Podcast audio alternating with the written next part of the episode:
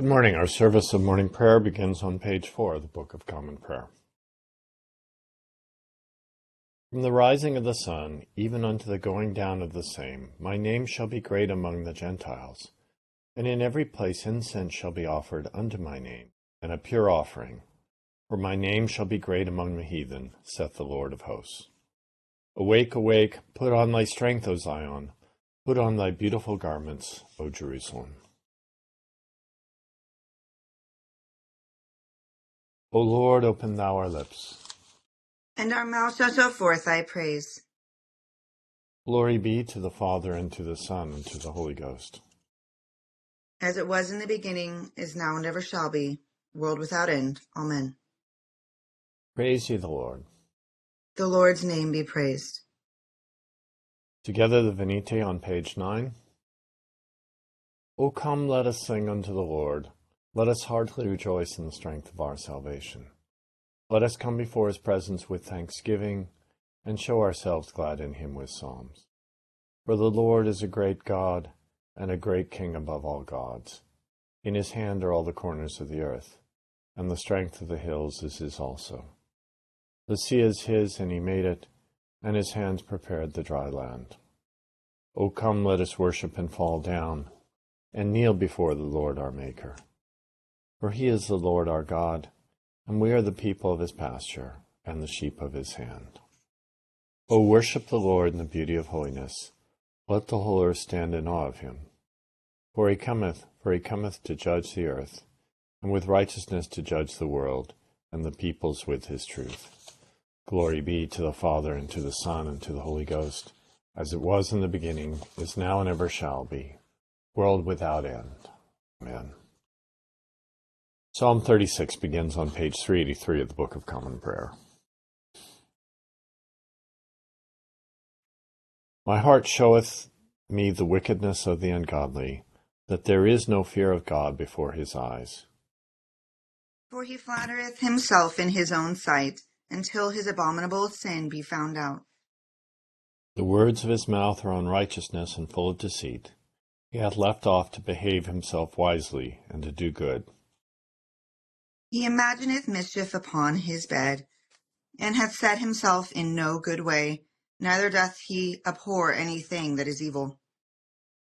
Thy mercy, O Lord, reacheth unto the heavens, and thy faithfulness unto the clouds. Thy righteousness standeth like the strong mountains, thy judgments are like the great deep. Thou, O Lord, shalt save both man and beast. How excellent is thy mercy, O God! And the children of men shall put their trust under the shadow of thy wings. They shall be satisfied with the plenteousness of thy house, and thou shalt give them drink of thy pleasures, as out of the river. For with thee is the well of life, and in thy light we shall we see light. O continueth forth thy loving kindness unto them that know thee, and thy righteousness unto them that are true of heart. O let not the foot of pride come against me, and let not the hand of the ungodly cast me down. There are they fallen, all that work wickedness. They are cast down, and shall not be able to stand. Glory be to the Father, and to the Son, and to the Holy Ghost. As it was in the beginning, is now, and ever shall be, world without end. Amen. Here beginneth the ninth chapter of the Book of Proverbs. Wisdom has built her house. She has hewn out of her seven pillars. She has slaughtered her meat. She has mixed her wine. She has also furnished her table. She has sent out her maidens. She cries out from the highest places of the city. Whoever is simple, let him turn in here. As for him who lacks understanding, she says to him, Come, eat out of my bread, and drink out of the wine I have mixed. Forsake foolishness and live, and go in the way of understanding. Verse thirteen. A foolish woman is clamorous. She is simple and knows nothing, for she sits at the door of her house, on a seat by the highest places of the city, to call to those who pass by, who go straight on their way.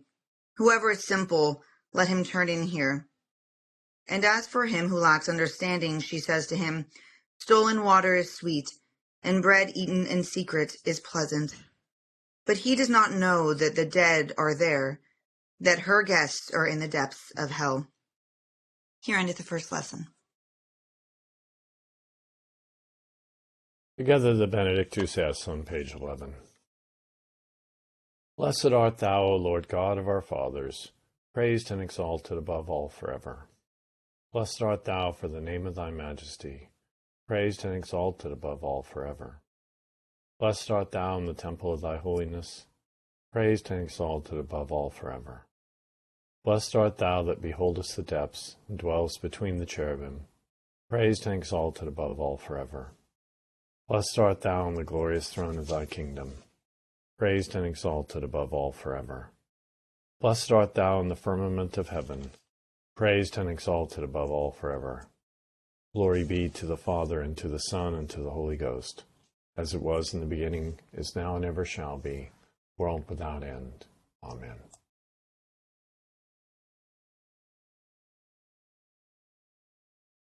Here beginneth the twelfth verse of the first book of Philippians. But I wanted you to know, brethren, that the things which happened to me have actually turned out for the furtherance of the gospel, so that it has become evident to the whole palace guard and to all the rest that my chains are in Christ. And most of the brethren in the Lord, having become confident by my chains, are much more bold to spread the word without fear. Some indeed preach Christ even from envy and strife, and some also from goodwill.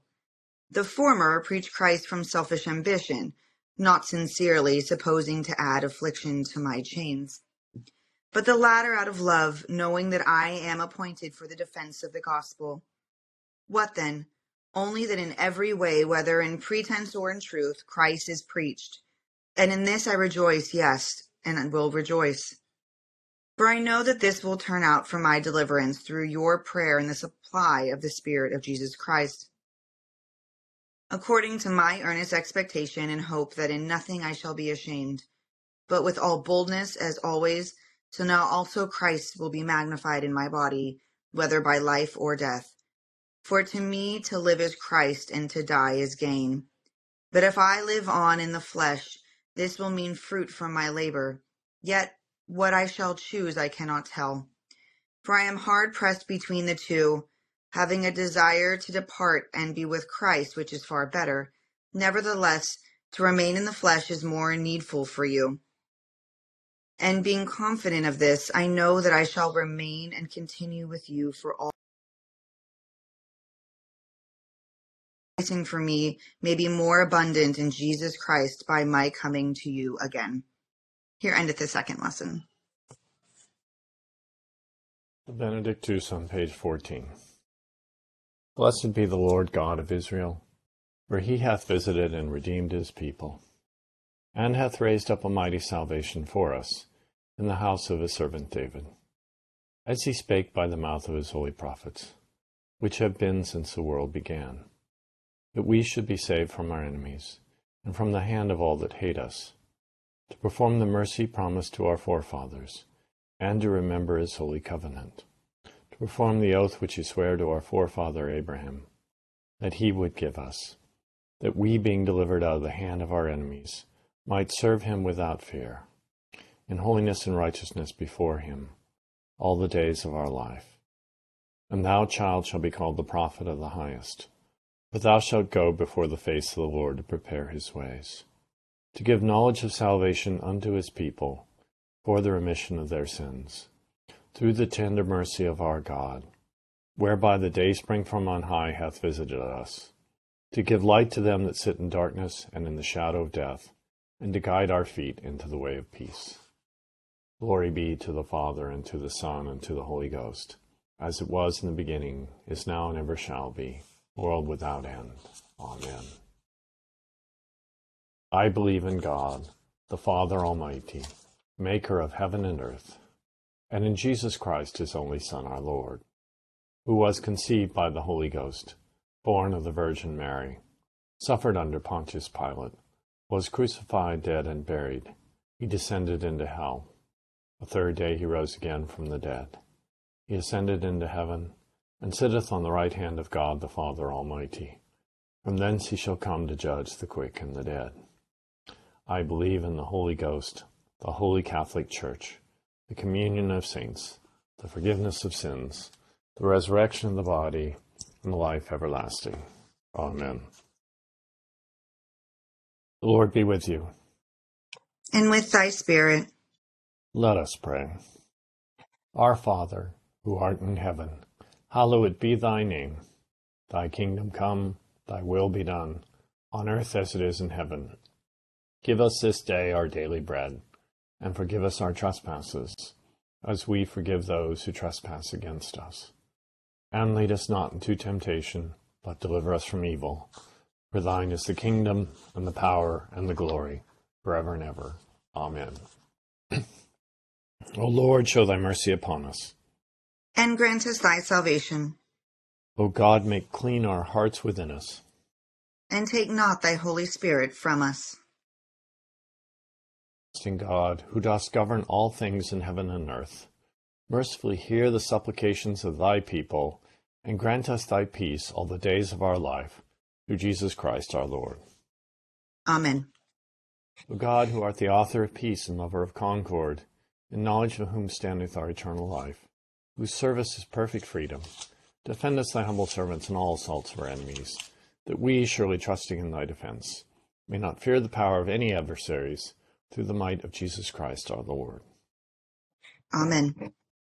O Lord, our heavenly Father, almighty and everlasting God, who hast safely brought us to the beginning of this day, defend us in the same with thy mighty power, and grant that this day we fall into no sin, neither run into any kind of danger, but that all our doings, being ordered by thy governance, may be righteous in thy sight, through Jesus Christ our Lord.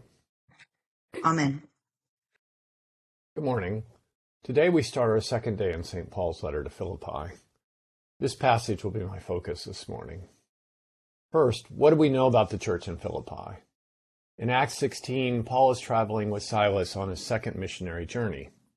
While in Asia Minor, Paul has a vision that calls him to Philippi, a Roman colony in northern Greece. That passage describes Philippi as the foremost city of that part of Macedonia. A century after Paul's letter, the continuing presence of the church is testified by an epistle to the Philippians by Polycarp, Bishop of Smyrna. When they get to Philippi, Paul and Silas meet Lydia, baptize her household, and stay with her. Throughout this epistle, Paul demonstrates a special place in his heart for the Philippian church. In our English text, the word joy appears four times in the verses. For example, in verse four, which we heard yesterday, Paul says he prays with joy because of their faithfulness, while today he talks about their progress and joy of faith. I hear three distinct themes in these fifteen verses. The first is the paradox of good outcomes and even joy coming from Paul's suffering. The world then and now would have trouble understanding Paul's joy. We've just heard he's in chains, that is to say, he's in prison. Here Paul identifies several good results of being imprisoned. He testifies that his suffering is for the furtherance of the gospel, and that he is already seeing such benefits, because by his example his brethren in the Lord are much more bold to speak the word without fear. In this testimony, Paul demonstrates one of the counterintuitive, in fact, countercultural aspects of the first century church. But that paradox was there from the very beginning, a church that was founded by a king from the house of David, who came to serve others, whose greatest triumph, his eternal victory over death, came with his arrest and bloody execution. The second point is that when Paul writes, some thirty years after the church was formed, the church is already witnessing false prophets in its midst. Paul says, "Some indeed preach Christ even from envy and strife, and that these preachers preach Christ from selfish ambition." In John ten, Jesus had warned his disciples to be alert against following a false shepherd who instead was a thief and a robber. And in this morning's psalm, half of David's verses in Psalm thirty-six are calling for God's guidance and protection against the ungodly and unrighteous who are full of deceit and wickedness. So even among God's people, since the fall, there have been, and always, always will be, those who are not what they seem, and who will seek to deceive Finally, in the last eight verses, with his ambivalence about his own fate, Paul teaches us about the core tension of any Christian life. We are living out our life in this world to the fullest, but our true purpose and hope is in the next. If he lives, Paul celebrates that he can do more for the church, and in particular the Philippians, as he shares in the joy of the progress of their faith. At the same time, he expresses a desire to depart and be with Christ, which is far better. After this letter is written, we know that Paul is released from imprisonment. For a few years, he resumes his missionary journey and writes his final contribution to Scripture, the pastoral epistles to Timothy and Titus, before he's executed in Rome. Paul doesn't seek death, but he's clearly ready for it to come at any time. This equanimity in the face of martyrdom was perhaps the most countercultural aspect of the Christian church in the first century, or for that matter, now in the twenty-first. So we, like Paul, are called to be at peace no matter what our situation and no matter how many or few days we have left in this world. As often happens, this reminds me of a hymn. In this case, a seventeenth century German hymn written by Martin Rinkart after living through the horrors of the Thirty Years' War. As translated in eighteen fifty-eight by Catherine Winkworth, the hymn, "Now Thank We All Our God," expresses Pastor Rinkart's gratitude for all the wondrous things he has done, and his prayers for God's guidance in the future. In verse two of hymn two seventy-six in our hymnal, we sing, "O may this bounteous God through all our life be near us, with ever joyful hearts and blessed peace to cheer us, and keep us in his grace, and guide us when perplexed, and free us from all ills in this world and the next." Amen. We now return to page eighteen of the Book of Common Prayer.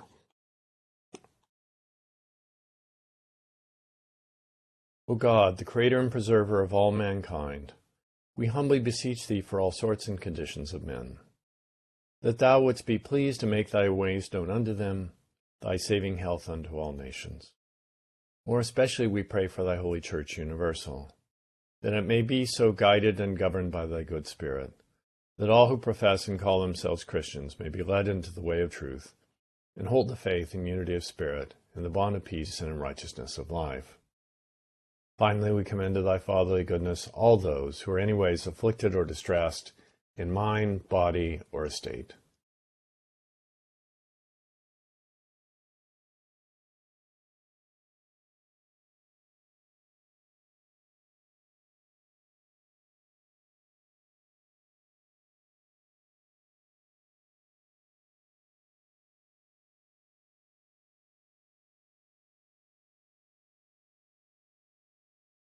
That it may please thee to comfort and relieve them according to their several necessities, giving them patience under their sufferings, and a happy issue out of all their afflictions. And this we beg for Jesus Christ's sake. Amen. Together the general thanksgiving. Almighty God, Father of all mercies, we thine unworthy servants do give thee most humble and hearty thanks, for all thy goodness and loving kindness to us and to all men.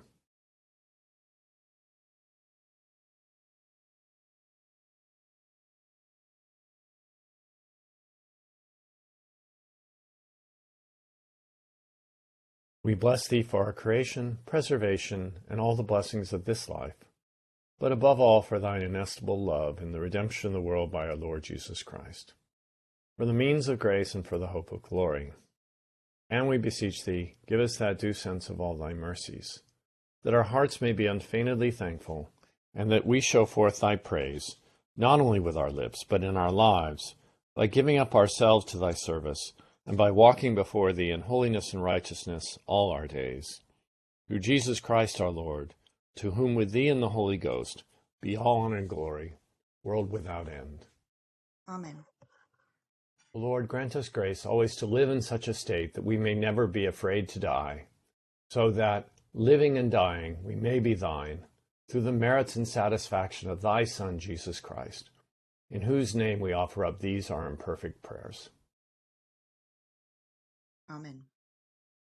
The grace of our Lord Jesus Christ, and the love of God, and the fellowship of the Holy Ghost be with us all evermore. Amen. Thank you for joining us. Thank you to Brett and Britt for making this morning's worship possible. Thank you both.